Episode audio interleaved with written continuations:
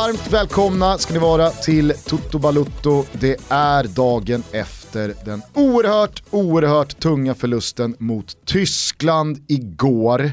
Alla ni som lyssnar på den här podden har ju såklart inte missat det här. Sjukt annars.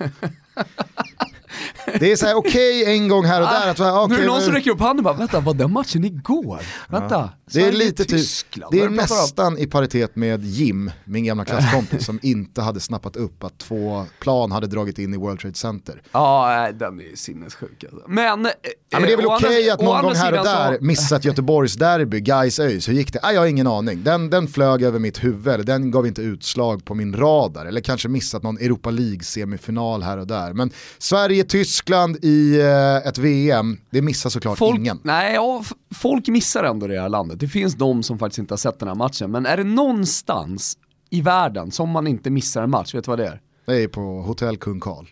Ja, där också.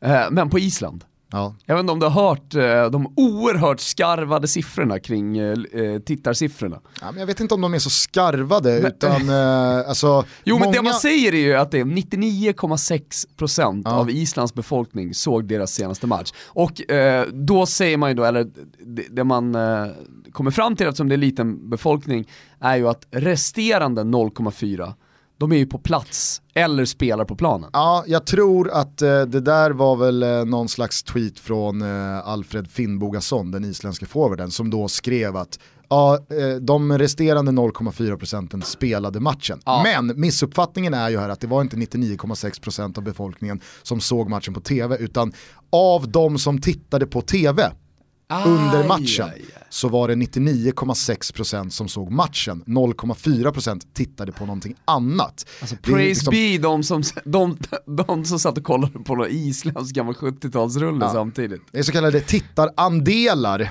så att, ja. Eh, det har blivit en liten missuppfattning där. Men det är ändå fascinerande att du, Thomas Wilbacher, väljer att börja där och inte ja. i Tysklandsmatchen. Är det kanske någon försvarsmekanism i dig som inte riktigt vill ta i de där sista 15-10 minuterna Jannes byten har jag noterat att du eh, är ganska så kritisk till. Eh, vi, alla, ja, vi alla såg också att det var två ödesdigra beslut. Eh, först från John Guidetti som med en minut kvar väljer att skjuta från ett ganska pissigt läge istället för att bara ta bollen ut mot hörnflaggan, döda lite tid, i sämsta fall så får väl de ett inkast eller en, Gör en, en inspark.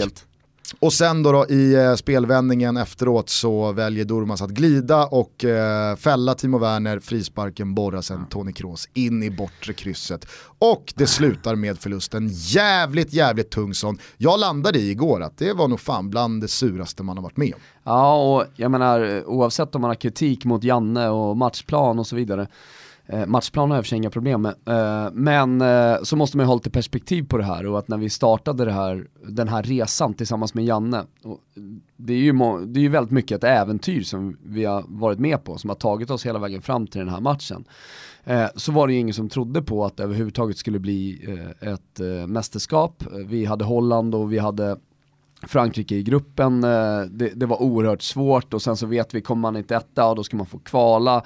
Eh, men vi har tagit oss hit eh, hur som helst. Eh, vi vinner första matchen mot Sydkorea och det, det har gjort någonting med oss svenskar och alla supportrar där ute. Alltså, eh, vi har byggt upp någon slags vinnarkultur, tror jag, ändå här i Sverige. Och jag, jag, tycker att spelarna förmedlar det jävligt bra också. Det, det, då gör det mig jävligt förbannad efter matchen, när man då har lite kritik, Janne som inte har fått någon kritik överhuvudtaget på två år, när man har lite kritik mot Janne eh, och, och då yttrar den, så får man tillbaka svar som att, eh, men vadå, vi förlorar mot Tyskland i eh, sista minuten. Hur kan du kritisera det här landslaget för det? Eller Janne för det, eller beslut för det. Fast jag menar, vi kan ju inte gå in med den inställningen. Om vi går in med den inställningen att Tyskland är, så är, vilket de är på pappret, jävligt mycket bättre, men att vi inte kan vinna matchen och att vi ska vara glada över överhuvudtaget vara där. Alltså det, det, finns i alla fall inte i min värld. Eh, jag tycker att eh, Ola Toivonen inte bara var utomordentligt fin Grym. på planen igår, han gör ett otroligt mål, utan jag tycker också att han var jävligt eh, rätt på det i mixade zonen efteråt. Han sa ju det att hur surt det här än känns så hade jag tagit de här förutsättningarna på förhand utan att blinka. Alltså mm. att stå på tre poäng, ha allting i egna händer, för det är ju så att en seger mot Mexiko tar oss vidare. Och det är ju när är det, Ola, vänta, när, vänta, bara stopp där. Är det, Det är- förutsättningarna? ja. Bara så att det inte råder tri- tvivel eh, kring det, för jag tror att man diskuterar det ganska mycket eh, hemma med Men, sina eh, kompisar. Du vet, det här är ju min absolut starkaste sida när det kommer till fotbollsturneringar. Ha- Hade SVT gjort någon sån? Så här går vi vidare De har, Mexiko. det har varit lite problem där, men okej, jag drar det bara kort. Ifall Sverige slår Mexiko så står Sverige på 6 poäng, Mexiko står på 6 poäng och Tyskland får vi ändå förutsätta slår Vinner. Sydkorea Stort. och står då också på 6 poäng. Eh, Heung Min Sons reducering sent mot Mexiko igår Övertid. gör ju att det bara diffar ett mål mellan Sverige och Mexiko. Så att alla vinster för Sverige kvitterar ju minst målkvoten oss emellan. Det som då sker är att vid en 1-0-seger till exempel för Sverige mot Mexiko eh, och Tyskland vinner med 1-0 mot Sydkorea, då står alltså alla vi tre på 6 poäng, 3 gjorda och 2 insläppta. Det som då kickar in i och med att Mexiko har slagit Tyskland, Tyskland har slagit oss och vi har då slagit Mexiko är att man räknar bort Sydkorea från ekvationen. Och då har Sverige gjort fler mål i den interna trion än vad Mexiko har. Så att därför går Sverige vidare på alla resultat som är en svensk vinst mot Mexiko. Alldeles Snyggt. oavsett hur det Snyggt. går för Tyskland. Ja, men då, då, är, då är det stängt. Så är det. Däremot så blev det ju jäkligt surt att eh, det där oavgjorta resultatet blev en förlust för att i och med det så hade vi kunnat gå vidare på krysset. Nu kan inte vi gå vidare på krysset om man nu förutsätter att eh, Tyskland slår Sydkorea. Men det gör man ju, koreanerna ser ganska dassiga ut. Ja, det Eh, skitsamma, jag är bara tillbaks till Ola. Jag tycker att han verkligen landar i det väldigt klokt. Att, ja, men det är ju en förutsättning alla hade tagit på Absolut. förhand. Absolut. Köper du att eh, vi har en seger mot Mexiko i sista matchen för avancemang? Vem hade inte köpt det? Ah, jag, jag, jag, jag väljer att vara positiv här. Jag tycker att Sverige överlag gör en bra match. Man kan inte förvänta sig så mycket annat mot Tyskland. Vi skapar ju lägen i första halvlek för att göra ytterligare mål. Jag tycker att det är helt otroligt att domaren väljer att alltså overrule VAR Ja, att inte be om en koll på friläget Marcus Berg får. För det är alltså det som sker. Det är inte så att VAR kollar situationen och gör bedömningen att nej, det är inte straff. Utan det är domaren som tycker sig uppfatta situationen till 100%, han är övertygad om sitt beslut och säger till VAR nej, jag behöver inte hjälp med den här eh, situationen. Det tycker jag liksom, alltså, det, Nej, Jag är helt övertygad om att han får kritik för det, eller garanterat att han får skit för det idag från sina överordnade. Ja, och jag är inte ett dugg förvånad över att när vi nu använder oss Om av han inte VAR, köpt såklart av tyskarna. Alltså det, det kan vi inte helt ta bort ändå. Eftersom alla förutsätter att eh, ryssarna är dopade så måste vi också förutsätta att tyskarna köper Nej, matchen. Toto Balutto utesluter givetvis ingenting. Men jag tycker att, föga förvånande dock, så är ju VAR i sin linda och självklart så finns det barnsjukdomar och man kommer lära sig saker along the way. Fifa och resterande fotbollsvärld kommer säkert kunna utvärdera VARs insats i VM och känna att det här måste vi slipa på, eh, det här fungerade bra och så vidare. Men jag tycker att det är helt sjukt att man inte har fått det på plats än. Att om man nu har VAR, varför finns möjligheten för domaren att Nej, säga en, "Aj, en tydlig... Kolla en, inte den. Nej men exakt, jo, men det är ju i slutändan domaren som bestämmer. Men jag menar såhär, det är ju en no-brainer, precis som, vad vet jag, eh, en hands på mållinjen, en snubbe som kastar sig och räddar med handen, är en no-brainer, straff och rött kort, eller hur? Ja. Så är det här en no-brainer i VAR-sammanhang att titta på den. Ja, en snubbe kommer fri, någon kommer bakifrån, Ja. en ramlar. Det ser ut som straff för alla, det ser även ut eh, som straff för domaren oavsett om han tycker liksom att ja, han tar, tar bollen. Ja, kolla då då. Ja men det är ju ingen Alltså, jag- som hade kan det kritiserat förstå domaren. beslutet. Det är ingen som Nej. hade kritiserat domaren för att han ber om hjälp. Nu har han ju VAR att tillgå. Klart som fan du ska ta hjälp, men det Ja. känns som att han liksom, nej nej, jag behöver ingen jävla hököga här för att uppfatta den här Och, situationen och vad säger korrekt. regeln då? Jo, du ska kolla på eh, solklara målchanser, Ja. som i det här fallet, och du ska kolla på röda kort. Mm. Ja, här är ju två situationer igen. Jag tror i och för sig inte att det hade slutat om VAR hade klivit in med rött kort. För att i och med att Boateng försöker spela på bollen så har man ju ändrat den regeln att man ska inte längre dubbelbestraffa med både rött kort och straff. Om det nu inte är en brutal satsning. Och det var det ju inte. Däremot är det straff, jag tror dock att det hade landat på gult kort. Ja. Sen så har inte jag fått det bekräftat, men jag känner i eh, fallet Boateng senare i matchen när han får sitt röda kort, så är det VAR som kliver in och overrular För det måste, man domaren. komma, det måste man komma ihåg att eh, i många situationer så får ju domaren eh, alltså instruktioner från VAR utan att vi ser det. Alltså Ja. De kommunicerar ju med varandra via öronsnäcka. Och jag upplever den situationen när Boateng eh, kapar, jag kommer inte ihåg vem det är, om det är Forsberg, eh, att nej, det är frispark men det är inte gult kort. Sen så går det 30-40 sekunder, sen får han i örat av VAR. Nej, det är gult kort så att visa ut Boateng. Och då blir det också den här, okej, där kliver VAR in Ja. och säger du, du ska ta upp kortet här. Men de kliver inte in och säger du, det är straff här, så att eh, Ja, blås. men det är ju det är ett stort problem att, få, att man inte är konsekventa, men det är ju generellt sett inom fotbollen och med bedömningar. Eh, tycker jag även om, om var finns eller inte finns är ju konsekvensen, ta hans eh, situationer till exempel. Ja. Framförallt i straffområdet så har ju inte fotbollen varit konsekvensen eh, 80-talet. Eller Mitrovic eh, på midsommarafton i eh, matchen mot Schweiz. Alltså det är ju en brottningsmatch som, jag, jag vet inte hur man, hur man missar den. Nej. Men nej, uppenbarligen så finns det de här barnsjukdomarna. Jag, jag tycker i alla fall att det är intressant att se den stora breda massan efter Sveriges eh, 1-0 mot Sydkorea som alltså kom på en straff. Då var alla så jävla fan var Jo, det här? problemet är ju Det inte så VAR här Nej jag säger Alltså, bara, det, Jo jag, jag, tycker vet, bara att då det var alla prov. eh, följa massorna här. Absolut. Igår ah, var inte lika många som eh, stod och jublade i VAR-hörnan. Nej, men, men folk måste ju förstå att det inte är VAR som är problemet här. Alltså VAR finns ju, det är ju det som är det fina med det här. Eh, att han faktiskt kan kolla den. Problemet är ju domaren i det här. Och så kommer det alltid vara. Det är fortfarande, som folk säger, ja men det ska vara en bedömningssport och så vidare. och så vidare. Men när man, eh, när man tar in goal line technology och VAR så, så tar man ifrån eh, domarna då eh, det man säger, deras rätt att döma matchen och att det är en bedömningssport, det gör man ju inte. Det finns ju fortfarande, eh, fortfarande kvar och det är ju gårdagen, det är gårdagen ett väldigt bra exempel på. Eh, jag hade tänkt i det här avsnittet, jag vet att du eh, också eh, skulle göra det, eh, dela ut en fet jävla gulasch till alla de eh, vulgära människor som tycker sig ha eh, rättigheten att gå och kladda på kvinnliga reportrar som står och gör sitt jobb i och eh, runt eh, arenorna. Och herregud, det, det ska inte förta någonting av det. Ni ska ha en fet jävla gulasch, skärp er. Jag undrar hur fan folk är uppfostrade. Ja, Jag menar så här, jag skulle aldrig gå fram till någon och börja kladda oavsett om det är en eh, reporter eller om du är på krogen eller vilken situation du än befinner dig i. Men det som liksom, när det blir män i grupp, som i, i det här fallet, att de får göra precis vad fan de vill. Och att det är nästan lite charmigt att gå och pussa en eh, tjej på kinden. Ja. Nej, jag eh, vill inte tro, men min magkänsla säger att eh, de som gör det här är ganska så förlorade fall. Därför tycker jag att man ska rikta sig till alla er som eh, har en möjlighet att eh, säga till, påverka, förändra och förbättra. Tveka inte att eh, ge någon en riktig jävla uppläxning eh, kring eh, hur man beter sig.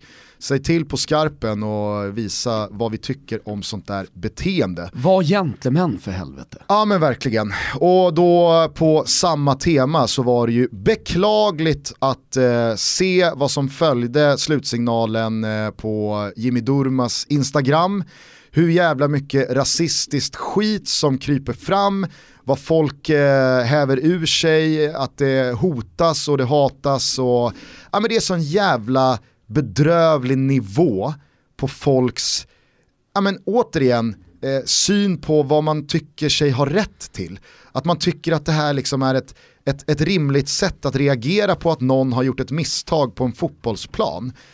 Är det, det, det, det är liksom Sveriges och världens absolut fulaste tryne som visar sig. Och i en redan bottenlöst bitter stund så blev det bara ännu mer pissigt och jävligt och man blev helt dränerad på liksom så här. Är, är, är, det här, är, det, är, det, är det här vi är? Exakt. 2018. Exakt, ja men det är ju framförallt det. Alltså, man tappar ju tron på mänskligheten, man tappar tron på, på alltihopa. Vi sitter där, vi är besvikna. Som jag sa tidigare, jag, jag har en jävla massa kritik eh, som jag vill skicka till Janne. Men det är ju fortfarande sakligt, det handlar om fotboll och man måste kunna tycka att någon gör fel, någon gör rätt. Men Ja. folk sitter framför eh, sina tv-apparater och är extremt besvikna efter. Jimmy Durmaz har lagt ut en bild. Din första tanke att gå in och skriva skit på hans Instagram. Och dessutom då, alla jävla rasister som kommer fram. Fy fan alltså. Och återigen då, jag tycker verkligen att eh, folk ska känna en större närhet till att ja, men gå ut och sträcka upp folk. Alltså säg till. Fan, eh, skicka ut en jävla eh, screenshot och häng ut namnen på liksom, så här, kolla den här jäveln, kolla vad han skriver. Låt han höra det alltså. Det är, det, det är för många som ser sånt här skit och så håller man bara tyst. Och herregud, jag tycker inte man ska svartmåla de som inte eh, säger någonting. Det är alldeles för snedvridens skuld. Men jag tycker att man kan bli bättre på att markera att det där är inte okej. Ja. Alltså, förstår du vad du håller på med? Förstår du vilken liten ursäkt till människa du är Ja. när du skriver så här?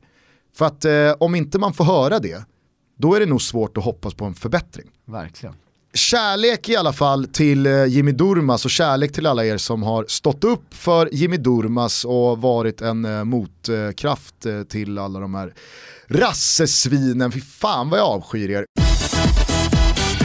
Det går dock inte att eh, skaka av sig den här förlusten. alltså det den, den sitter på som en eh, kroppstrumpa som är lite för trång och den skaver och den kliar. Och, nej, det kändes bara så jävla surt för det var ju en sån här kväll som man verkligen Men var på får- väg att rista in med värme och glädje i sin eh, fotbollshistoria. Ja, ja, verkligen. Och jag menar så här, vi får inte straffen när Marcus Berg går ner, men vi gör 1-0 i alla fall. Då kändes det som att så här, men vi är större än ett domarmisstag. Och sen så kommer den andra halvleken och det är alldeles för tidigt målet kommer. Ja. Alltså låt det gå 10 minuter så är det lugnt, mer eller mindre.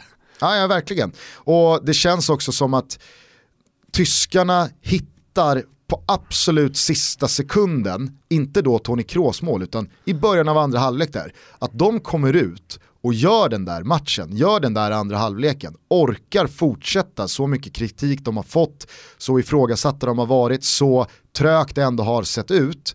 Att liksom framhäva den insatsen, att tro på det sista 10-12 minuterna, trots en man mindre.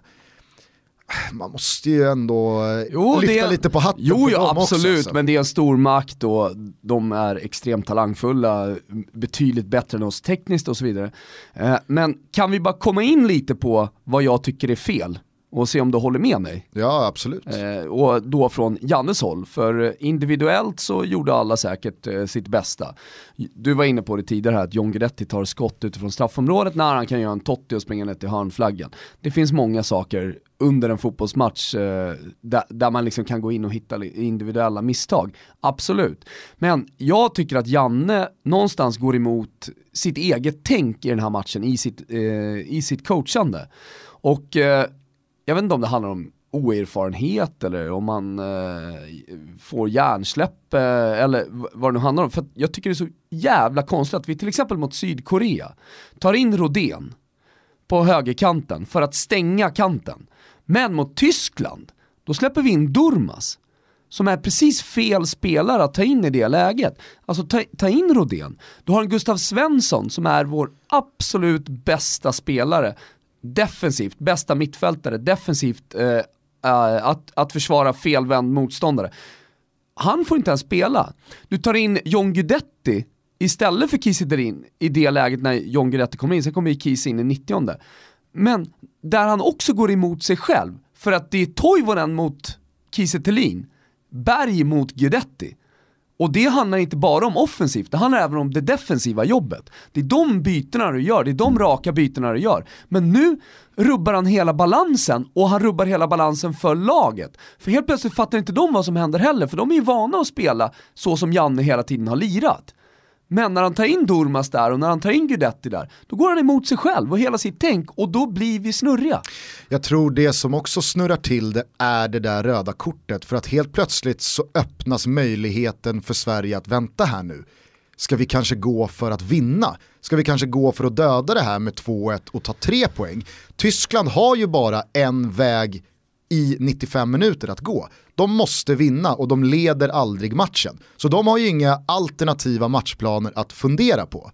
Sverige ges ju ändå läget i och med det där röda kortet att fan, vänta här nu, ska vi kanske, ska vi kanske gå för det istället ja. för att på så sätt eh, trycka tillbaka Tyskland och få med oss en seger. Så jag håller med dig, men jag tror också... Jo men håll med om att så här, bytet även av Kiese ja. är ju felaktigt. Jag tycker för att, att Kiese Thelin är ju den sista spelaren jag hade slängt in i ett så här omställningsläge av en men, fram, no, men Framförallt så handlar det ju om liksom att Janne eh, gör sig redo för en tysk forcering, eller han försöker då dämpa den tyska forceringen som redan har kommit. Som sagt, det finns en Gustav Svensson, varför är han ens med i truppen då? Alltså om det är något läge som Marcus Rodén ska komma in, om du ser över de här uh, 270 minuterna som vi spelar i gruppspelet, då är det ju exakt i det läget. Mm när han måste in och stänga sin kant, precis som han gör mot Sydkorea Janne. Jag hade gärna sett, eller i alla fall eh, slagit ett slag för Martin Olsson mot Forsberg på vänsterkanten och stänga där också. Fast å andra sidan så här, på vänsterkanten så tycker jag att vi har ganska bra koll. För att det tyskarna gör är att försöka få hårda inspel, mm. låga. De har ju läst svenska, ah, vilket de har gjort jävligt bra, de har analyserat oss bra. Det är inte de här höga inläggen utan de försöker slå låga på marken och där är vi svaga i de här eh, halvytorna, mm. eller hur? Ja, ja absolut. Ja, men jag tror att det är ganska medvetet att ha en lite mer offensiv gubbe framför Ludvig Augustinsson, så just eh, de en mot en situationerna kommer. Absolut. Då är det ju bättre, eller rimligare, och sätta in Durmas på vänsterkanten, den kan jag köpa, då håller du kvar balansen. Mm. Men inte sätta in honom på högerkanten. Nej, Nej det är absolut. Jag menar med att jag tyckte att eh, Ludde hade en ganska jobbig match för att han blev väldigt, väldigt uh, utelämnad ensam mot både en och två tyskar. Hur som helst, det är lätt att vara efterklok. Jag tycker dock att du är inne på någonting, att självklart så trots att det är Tyskland vi möter, trots att du och jag inte är Uefa Pro License utbildade eller förbundskaptener för Tyskland, så är det väl självklart att man har åsikter om saker och att man även fast eh, vi står för en heroisk kämpainsats kan kritisera vissa beslut och tycka att man hade kunnat göra det bättre. Och jag menar, det är den första att säga att så här, ja, men Gudettis beslut eh, tycker jag är felaktigt. Durmas beslut att gå ner och glida tycker jag är felaktigt. Men jag tvivlar inte för en sekund på att båda tyckte där och då att det här är det bästa beslutet jag kan ta nu. Man gör sitt bästa, man vill få ett annat utfall. Hade Guidetti liksom tryckt in en eh, yttersida i eh, krysset och avgjort 2-1 Ja, då, då, då, då, hade man inte, stru, då hade man inte sträckt nej, upp handen och sagt nej, men, du, men å andra du sidan borde gått det, ut till hörnflaggan. Nej men nu hände ju inte det och jag menar, det, det, fotboll är ju ett lagspel men det kan också vara individuellt, ja. alltså individerna kan avgöra. Och det, det, det, det är den första att hålla med om också. Men det måste ju, tycker jag, konstigt nog kommer ingen kritik, det måste komma kritik mot Janne efter de här bytena, men han får ju ingen på presskonferensen, får inga, får inga frågor, får se vad som händer i mixade zonen fram till Mexiko-matchen, men jag tycker att det är märkligt hur många som bara sträcker upp handen och säger jo, jo men vi är här, vi möter ett av världens bästa lag, mm. vi ska vara glada äh, äh, men över situationen som finns. Ja, det i sig kan ju inte göra alla delar av matcherna väl här till MVG. Verkligen inte. Eh, jag tycker i alla fall att Janne och eh, resterande del av svenska laget på bänken med Ponne i spetsen ska ha sig en eh, schnitzel för hur man markerar mot eh, Tyskland. Fan vad jag hatar Tyskland. Och de ledarna som går fram eh, vid eh, målet, eh, eller om det är på slutvisslan, det var väl typ samma sekund. Ja. Och eh, ja, men, eh, hånar... Ja vad gör de? Alltså det är någon snubbe som är framme och går alldeles för långt in i Sveriges eh, tekniska område, klappar med händerna. Det är inte, alltså, han kör ju inte dubbelfucken. Eh, men det är ju absolut eh, över gränsen. För jag kan heller inte tänka mig att det där är hans liksom kvittering för någonting någon svensk har gjort under matchen. Är det någonting man vet eh, garanteras i Jannes lag så är det ju att det, det hånas och häcklas inte gentemot motståndare på bänken. Så att det var ju verkligen eh, ja, men en, en oförtjänt lavett att dela ut mot Ah, ja. Sverige i den stunden. Och då flyger ju Janne, Ponne och en hel del andra upp jag tycker att det, det, det är fan bra att man markerar. Det var liksom så här, det fanns några knuffar, jag tror Martin Olsson sprutade ner någon med någon vattenflaska. Bra, Bra! bra. Sen så, liksom så här, sen så är det ju svårt att applådera ifall eh, Janne hade delat ut tre danska Eller? skallar. Eller? Vi utesluter ingenting i Toto Balutto, men jag tycker att det var, det var en bra markering och jag tycker att det var bra att Tyskland bad om ursäkt efteråt för att det, det liksom här, när alla ser bilderna, det, det, det är inte att diskutera. Det, där var, det var för jävligt alltså. Äh, jag, men jag vill bara säga det om matchen. Nu pratar vi om det negativa och att jag har kritik mot Janne utifrån bytena och egentligen från minut 60 hur jag tycker han eh, ger bort den här matchen. För att vi hade faktiskt kunnat stängt den och jag är helt övertygad om att vi hade gjort det så hade det räckt mot kryss mot, eh, mot Mexiko. Eh, men eh, plus till Vigge, Lustig, Granen, Seb, Albin och Toivonen. De tycker jag är våra bästa spelare och de tycker jag också är riktigt bra eh, i, i den här matchen mot Tyskland. Ja, eh, absolut. Eh, jag vill verkligen understryka Sebbe Larsson, eh, hans insats igår. Jag minns hur jag stod på Parc de Prince i Paris för två år sedan. Skrek mig hes eh, över att eh, jag ville att eh, Sebbe Larsson skulle lämna planen. För jag tyckte att eh, det, är så här, det, det kan inte få vara så att Sebbe Larsson är ett eh, bärande fundament i det här svenska landslaget 2016. Nu har det gått ytterligare två år och jag, jag, får, jag får lyfta på hatten och ta tillbaka allt. Ja. Alltså, jag tycker att eh, Sebbe Larsson igår är vår bästa spelare med marginal. Otroligt hur han orkar slita, pressa, eh, göra någonting av bollen när han väl vinner den. Han är eh, en av dem som går längst fram i ledet vad gäller att mana på, att hela tiden lyfta och pusha andra spelare.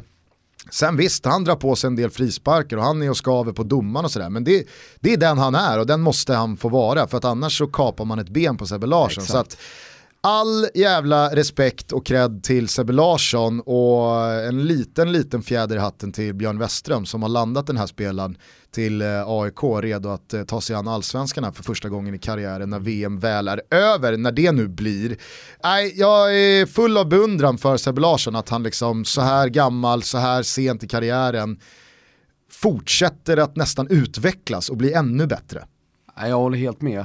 Och det, det är ju det som är det här landslaget. Jag menar samtidigt som man ger kritik eh, åt Janne för hans matchplan, speciellt efter, eh, eller matchplanen var det inget fel på. Eh, vi visste att vi skulle bli tillbakatryckta, men efter minut 60, hans, hans coachande, så måste man också säga, alltså är det någonting som han har gjort är det ju att lyft då spelare som man trodde var slut. Toivonen är en, som också var en av de bästa på planen igår för svensk del, Sebbe Larsson en annan. Toto Balutto är sponsrade av Seat Stockholm och det är vi väldigt, väldigt glada för, eller hur Thomas? Ja, jag är superglad. Jag kör ju runt i en Seat Cupra just nu. Eh, som jag tänker behålla i all framtid. Det är det roligaste fordonet som jag har suttit i, det måste jag säga. Seat Stockholm finns på tre platser runt om i huvudstaden, Täby, eh, Sätra och Södertälje och de vill verkligen puffa för sina privatlease-dealar med eh, riktigt grymma bilar. Framförallt tre stycken modeller, Ibiza, Leon och Arona. Jag kör den sistnämnda, kan gå i god för att det är en riktig liten pärla. Ja, att det är en jävla affär vägarna. också. Verkligen. Eh, som eh, Toto-lyssnare så får man hela 3600 kronors rabatt på ett leasingavtal eh, i 36 månader, alltså 100 spänns rabatt i månaden. Det är eh, 1695 för Ibiza, det är 1895 i månaden för Leon och 1995 för Arona. Priser som givetvis inkluderar fri service och tre års nybilsgaranti. Ja, det man gör, det är helt enkelt att man går in då, ja, antingen eh, på Seat i Täby, eller i Sätra, eller i Södertälje. Och så säger man att man har lyssnat på Toto Balutto och att man eh, gärna är sugen då på en privatleasing deal. Man kan ju såklart provköra de här bilarna också. Kanske ska man också fråga efter Top Dog Micke, inte bara får man då träffa en otroligt härlig och sympatisk människa utan man får även se en ansiktsbehåring som faller mig i smaken till 110%, nämligen en mustasch i ett skägg. Ja, ja, vi pratade lite om det förut. Eh, Vi, vi, vilka är föregångarna? Vi har Erik Haag i alla fall. Erik Haag är ju själva sinnebilden av detta, men ja. jag tycker också att eh, Hugo Almeida ska nämnas i eh, dessa sammanhang på tal om fotboll då. Han kan också sporta en riktigt bra mustasch i ett skägg. Så att, äh, det är en liten detalj här som jag är väldigt glad kring i uh, vår kampanj tillsammans med Seat Stockholm då och Topdog Micke.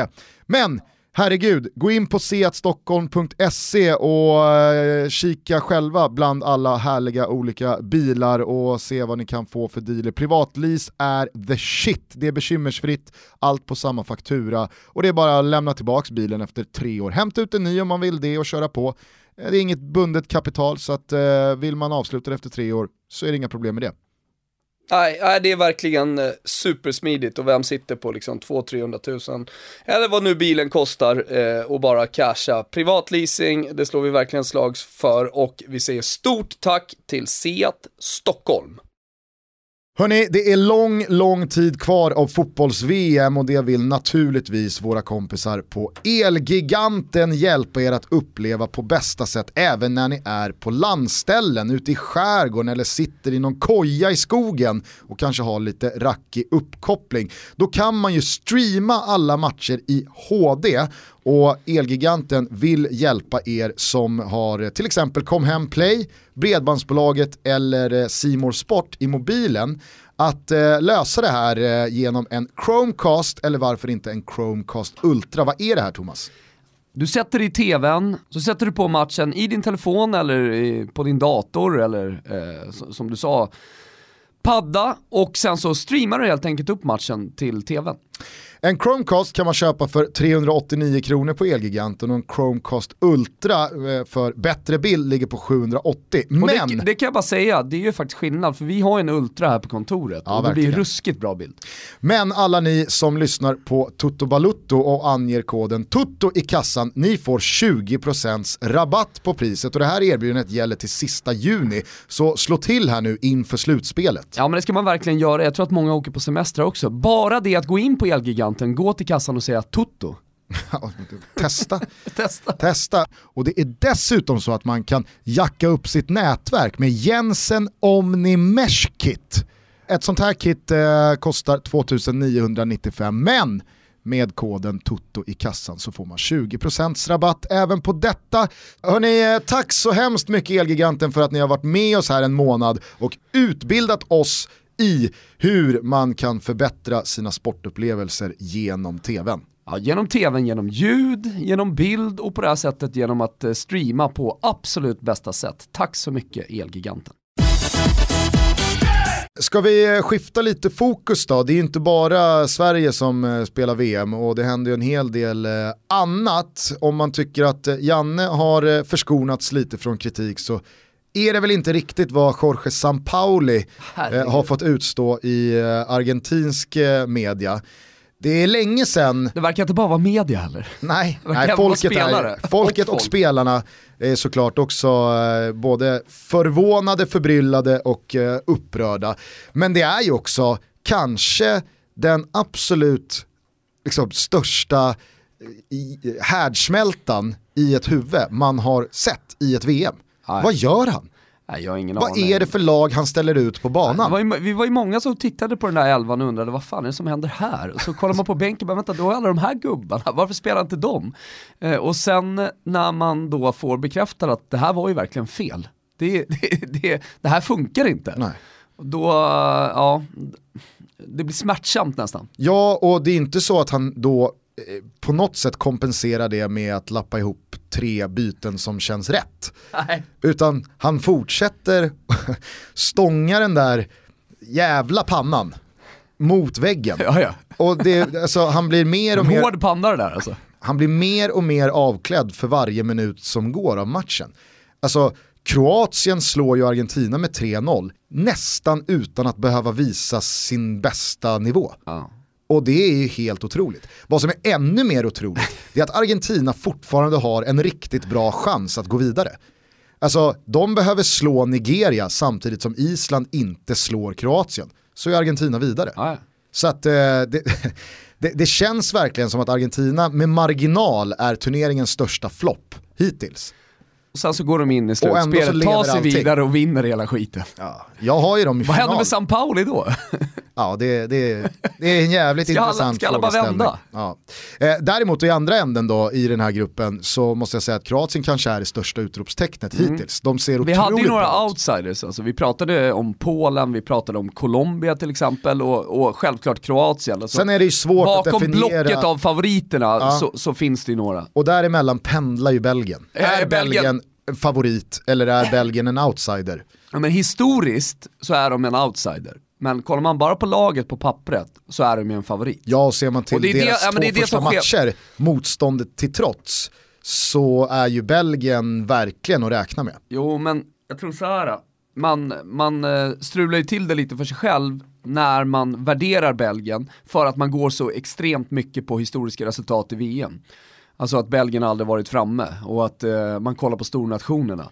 Och då känns det inte som att Belgien då har rutinen, erfarenheten. Kollar man på experttips inför, ja Belgien jättebra, men har de rutinen att ta sig hela vägen? Det är, det är hela tiden det någonstans som, som gör att man kanske ser dem precis bakom. Och en avgörande faktor i just den här turneringen är ju att alla som har satt sig in i hur slutspelsträdet är uppbyggt vet ju att om Belgien vinner sin grupp och Brasilien vinner sin grupp så möts de båda i en eventuell kvartsfinal om båda tar sig vidare från åttondelen. Och då är det ju verkligen tröskeln för Belgien att hit men inte längre eller att man faktiskt slår sig in och börjar räknas bland de stora och kanske till nästa VM nämns som en given favorit. För att lill- ja. Brasilien ska man i sådana fall slå i en kvartsfinal.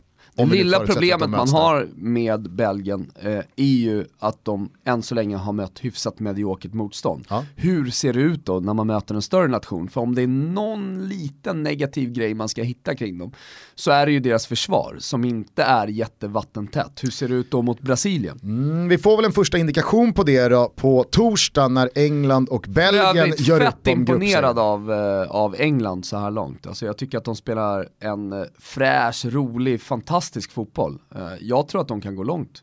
Ja. Jag vet inte vad du känner kring eh, det engelska laget, men jag tycker att det, är, det känns jättebra. Ja, men, eh, båda de här lagen ställs ju mot motstånd från grupp H i en åttondelsfinal och då kommer det alltså bli Japan, Senegal, Polen eller Colombia, vilket känns som eh, hugget som Belgien och stucket. England kommer vara favoriter oavsett vilka de möter. Precis, så är ju definitivt känslan. Så att, eh, nej, Även det de ska kommer bli- vara oddsfavoriter, Ja, garanterat. Ja. Ja, men det ska bli spännande att följa både eh, Belgien och Englands framfart. Men de möts ju också på torsdag. Eh, det är den sista gruppspelsmatchen vi ramar in med Toto-VM på Kung Karl. Just det. Martin Åslund kommer, ska Mm. bli jävligt roligt. Eh, så att, nej fan, det, det är kul att göra de här matcherna tillsammans med alla ni fina människor som kommer till oss på Kung Karl. Det är slutsålt här nu mot Mexiko, det är slutsålt även England-Belgien, men håll era ögon och öron öppna för att vad det lider här nu i dagarna så kommer vi öppna upp två av fyra åttondelsdagar. Mm. Det är ju ett otroligt knivigt läge. Vi tänkte ju, "Ah, ja, men efter eh, en och en halv omgång så vet man ju vilka som vinner gruppen. Vi och vilka som vinner åttondelsfinalen. och vilka som kommer tvåa och således vet vilka som möts. Men nu är det liksom så här, går Sverige vidare? Vem vet? Går Argentina vidare? Vem vet? Går eh, Tyskland vidare? Vem vet? Alltså det, det, det är väldigt svårt, så att, eh, håll era ögon och öron öppna för de två första åttondelsdagarna. Men det finns redan nu eh, kvartsfinaler, semifinaler och en final att boka er plats till via totobalutto.se. Eh, ska jag bara kort komma tillbaka till Kroatien för att jag tycker att de har imponerat väldigt mycket. Inte bara offensivt utan de ser ganska tunga ut defensivt och det ser ut som att de har fått ihop det. Tunga på ett positivt sätt ja. Ja, ja, verkligen. Och tittar man på den där backlinjen så är det ju spelare som, som nästan har gjort det till sitt adelsmärke att eh, vid sämsta tänkbara tillfälle så kommer en groda, så kommer ett felbeslut. Kanske inte minst av Dejan Lovren. Men jag tycker att de, de ser sammansvetsade ut, de, eh, de täcker upp för varandra, det är laglojalt, man löper för varandra, det är väldigt prestigelöst. Kalinic bortsett, men han är ju hemskickad. Eh, så att jag tycker... Men har de tagit in någon istället för Kalinic? Nej, Det får man inte man göra. får göra det. Nej, alltså då kör man 22. Danmark fick ju skicka hem eh, Kvist och där har det inte kallats Nej. in någon ersättare. Så att, eh, Dansken det- det- orkar inte ens det komma är till. Nej men på tal om det, snacka om att Danmark kanske har fått en liksom eh, road to success eh, lite med en klackspark i och med att Kroatien kommer vinna den här gruppen.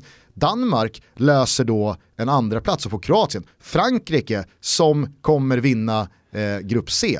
de får Argentina ifall Argentina möter, eller löser ett avancemang. Så det öppnar ju verkligen upp sig för sådana här åttondelsfinaler som ingen riktigt hade tänkt på. Nej. Typ som PSG i höstas i Champions League, när de slaktar gruppen med Bayern München. Vinner och så börjar alla prata om fan, det är, nu är det dags. Kommer ju Real Madrid. Bam! Kommer Real Madrid som tvåa och så var det inget mer med det. Eh, så att, eh, Kroatien eh, vill jag verkligen eh, flagga lite för. Jag tror att de, eh, de kan gå långt. Jo, alltså. och som sagt, flagga för, det har vi gjort eh, mycket ja, men- också. Men det, det är ju ett av de lagen Ännu mer vind i de. Exakt, och ett, ett av de lagen bakom de stora favoriterna som har imponerat mest. Man gillar ju också att kroatiska förbundskaptenen eh, redan har gått ut med att det kommer vilas gubbar här nu i sista matchen. Det är kaxigt. Ja. Det är Då har Balkankaxigt. man, då har man, Så de du har redan liksom, eh, förstått sin plats och förstått sin storhet och det, det, det gillas.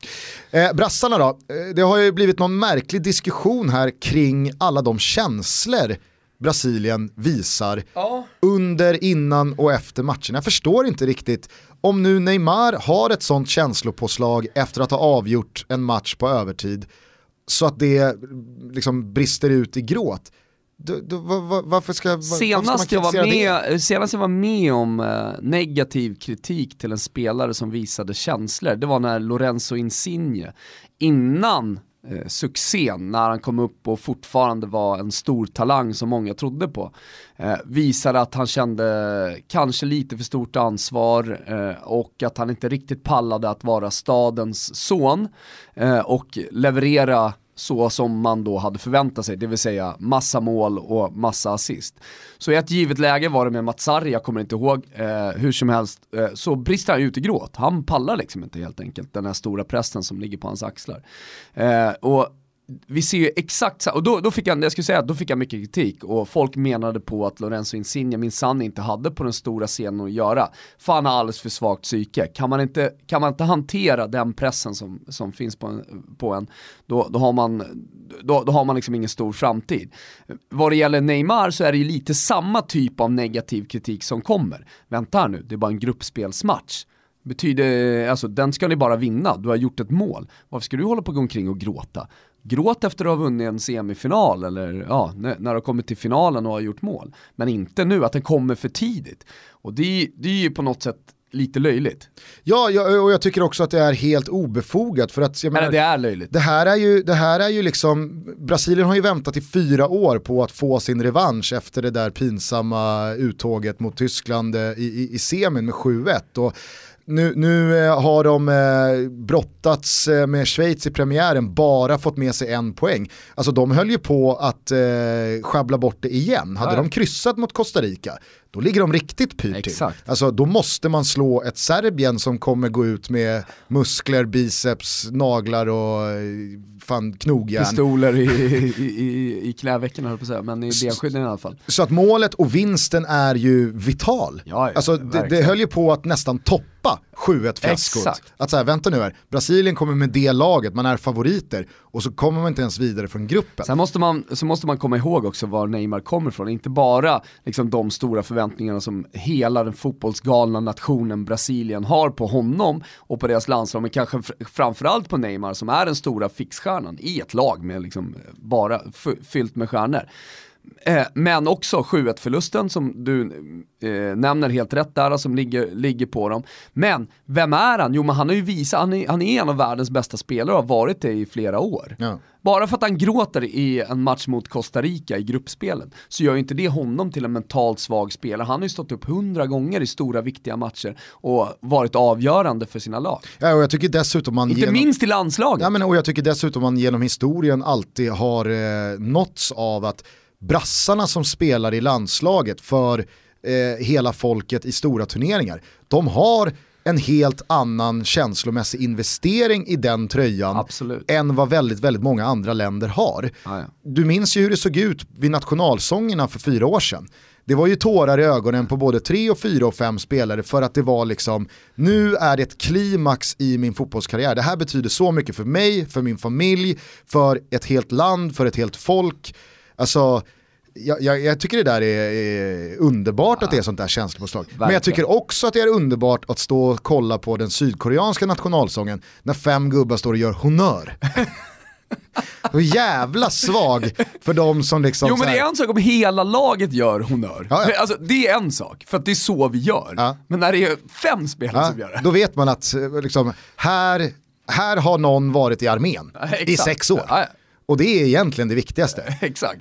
Det var ju som när Nemanja Vidic, eh, gamla mittbacken i eh, Manchester United, när han för en 7-8 år sedan gjorde det jävligt klart för Sir Alex eh, att eh, alltså kommer samtalet, då, då skiter jag i några jävla fotbollsmatcher. Då ska jag hem och infinna mig i armén, för det var ju lite skakig tid för Serbien då.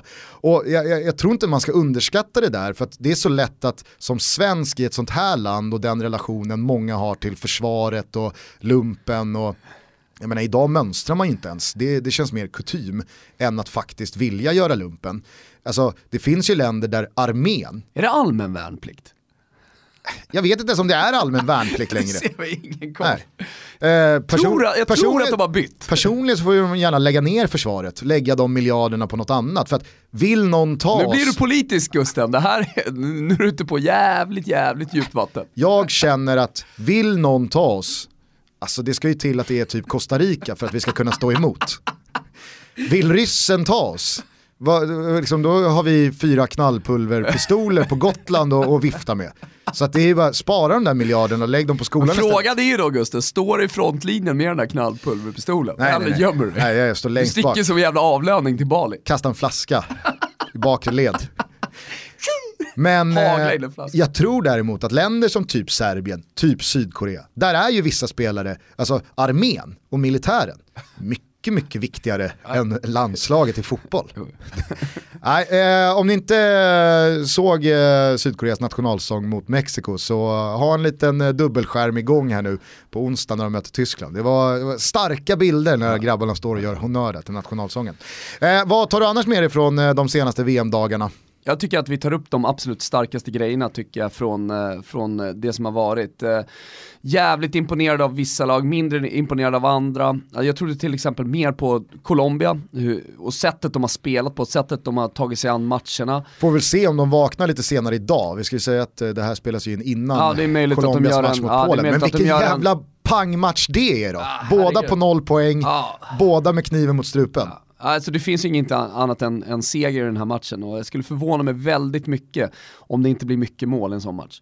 Jag måste säga att eh, ett lag som eh, verkligen har imponerat, jag tycker att de har fått för lite cred, är Uruguay.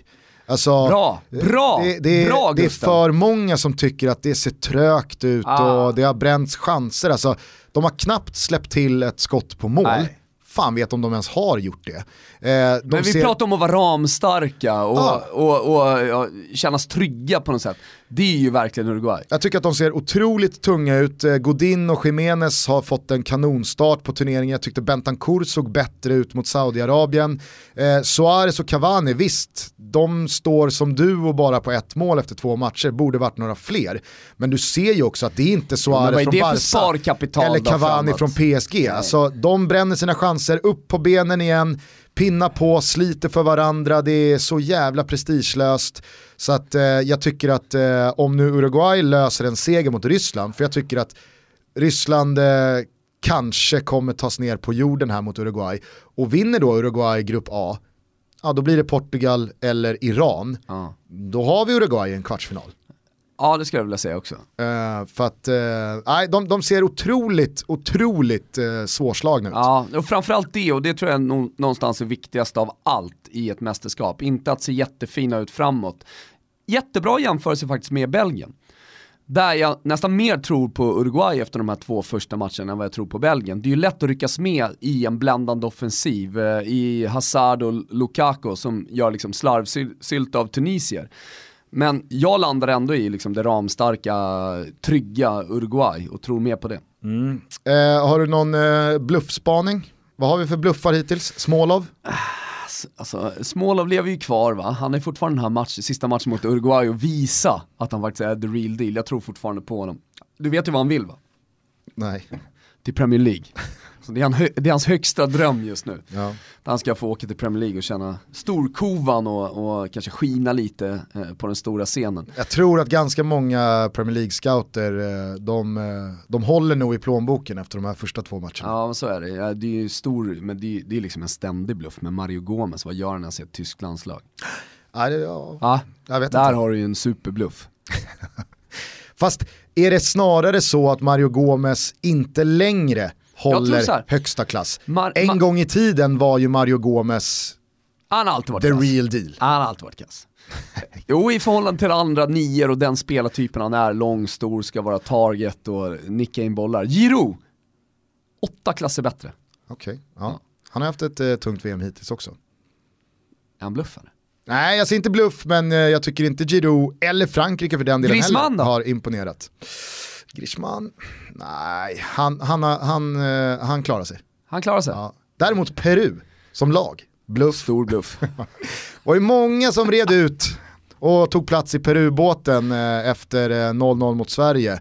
Många som ville visa att vänta här nu. Ni underskattar de sydamerikanska Folk ligorna. verkar tro att Ja. Peru är något jävla skitgäng, alltså vi som har koll. Ja.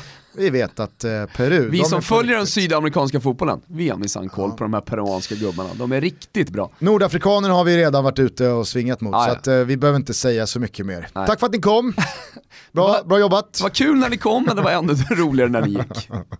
Verkligen. Eh, nu känns det nästan som att man har eh, varit igenom eh, alla lag. En liten shoutout ändå till Aaron Moy, vår gubbe i Herregud, Australien. ja, ja, ja. Jävla bra. Ja, fan vad bra han är. Det känns kul. Nu är det ju nästan så att man då eh, hyckleriaktigt Med Jedinak på byter, mittfältet. byter sida här. Men eh, tillåt oss att hänga ut den när det kommer till Aaron Moy. Ja, det gör vi så gärna. Vi som har koll, vi visste hela tiden att Aaron Moy det är kanske turneringens allra, allra bästa Och fotbollsspelare. att de nordafrikanska lagen skulle gå skit. Hörni, eh, ni vet att eh, Betsson har en eh, hel radda med boostade odds eh, borta hos sig. Igår, Igår, till ja. exempel så hade de Heung-Min Son att göra mål utanför straffområdet. Satt lite hårt i. Satt hårt inne men till slut kom den så att eh, in och kika på fliken godbitar och boostade odds. Där finns det hur många roliga spel som helst att eh, rygga här inför de avslutande gruppspelsmatcherna. Dessutom så har Betsson eh, lagt sig till med den väldigt, väldigt härliga funktionen Betbuilder. Vet du vad det här är Ja. Thomas?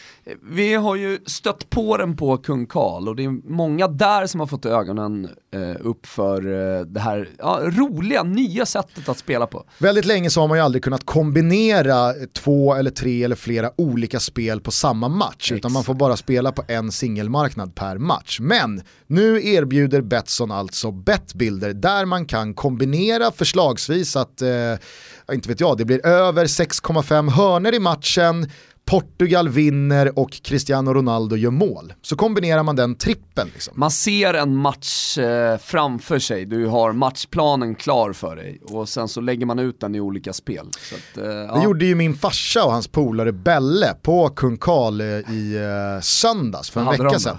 Ja, men då kombinerade de ju över 3,5 kort eh, i matchen Brasilien-Schweiz. Över 6 hörner och kryss i matchen. Så skulle de spela den hos mig då på Betsson. Gick man in och bokade. Så jag la aldrig spelet. Så det var bara degar ur egen ficka när domaren blåste av. Ruskigt surt ja, alltså. den är jobbig. Ruskigt surt. Eh, men eh, kika verkligen in på Betbuilder-grejen, den är jävligt rolig. Och du och jag har använt oss av den till onsdagens match Sverige mot Mexiko. Exakt, och liksom, eh, vi pratar om att ha en matchplan klar för sig eller ett, en utgång av en match. Eh, det har vi verkligen här. Mm. Sverige vinner. Sverige vinner, vi tror givetvis inte på någonting annat. Eh, vi tror också att eh, Big Mike Lustig inte kan hålla sig borta från Han den kan ju där inte kortleken. gå ifrån ett gruppspel utan att få ett enda gult kort. Nej. Eh, som Martin Åslund alltid säger, det ligger i korten Ja. att Lustig får ett kort här mot. Mexiko. Och så tror vi att eh, det blir över 2,5 mål. Ja. För nu är det ju liksom, eh, nu är det inte så mycket att spara på vid ett eventuellt underläge. Nej, och skulle Sverige ta ledningen samtidigt som Tyskland plingar in både 1-0 och 2-0, då är det ett par stressade mexar. Verkligen. Så att eh, över 2,5, Micke Lustig att ta gult kort, eller rött kort. Ja. Det får Betsson bjuda på. Eh, och att Sverige vinner, den ligger under godbitar och boostade odds. Där finns Toto-trippen. Rygga den med 148 kronor, skicka in den på Twitter så ska vi jobba in den tillsammans. Tack till Betsson för att ni är med och gör Toto Balutto möjligt. Det var det Gusten. Jajamän, nu eh, ska vi stänga ner butiken och eh, förlora oss ytterligare tre fina VM-matcher. Ja, kanske ta ett glas vatten och eh, fem kilometer jogg. Ja, kanske. Jag tror att du behöver det mer än jag. Men eh, jag är inte jättestolt över spegelbilden eller flåset heller så att, eh, jag kanske hänger på ut i spåret. Eh, ruskigt spänd på grupp H här nu i eftermiddag och ikväll. Ja. Alltså Senegal eh, mot Japan, lägg, båda står på tre poäng. Lägg av. Ska de hålla på och kryssa sig till en åttondel? Ja men det känns ju lite som att VM tog slut i och med att Tyskland gjorde det där målet. Men det lever ju. Det har ja, fan inte ens mycket, börjat. Vi har knappt börjat och vi ska spöa de här jävla mexarna. Så enkelt är det. Så enkelt är det. Eh, imorgon så börjar eh, grupperna avgöras. Eh, det är två matcher, eller det är två grupper åt eh, gången hela vägen fram till torsdag och sen så eh, drar eh, slutspelet igång igen i helgen. Återigen då, håll ögon och öron öppna för vilka två åttondelsfinaldagar vi öppnar upp på Kung Karl. Återigen, tack till alla som har kommit, fan ja, vad roligt vi har haft. Och till alla fina ord som vi har fått där, det är helt fantastiskt. Folk kommer från Skåne och från Norrland och överallt eh, i Sverige från, och, och hänger på Kung Karl. Vi har jävligt kul tillsammans. Och så tycker jag att det är värt igen att eh, rikta en liten uppsträckning till alla er eh, idioter där ute som eh, tar er friheten att häva ur er eh, både det ena och det andra till andra människor, att kladda på andra människor utan eh, deras goda medtycke. Fy fan, skärp er, dra åt helvete. Annars blir det Bellsta River på dirren. Det ser du till. Ja, det ser jag till. Hörni, eh, Toto Valuto är tillbaka eh, när ni minst anar det, men det kommer inte dröja speciellt länge. Vi trummar alltid vidare. Ciao tutti, vi älskar er, fortsätt lyssna och till alla er som hör här i Ryssland, fortsätt kanna på och njut av fotbolls-VM. Vi hade gärna varit där med er, så att festa lite med oss också. Verkligen, ha, en, ha ett jättefint VM allihopa. Vi hörs snart igen, eller hur? Ja! Ciao tutti. Jag blev fångad i ett mörker, jag såg inget ljus fast allt runt omkring stod i brand. Lågornas sken fanns mitt hopp och min tro som virvlade bort och försvann. Så ge mig min styrka, ge mig kraft att försvara mitt land. Ge mig en väg att gå. Jag ser yxan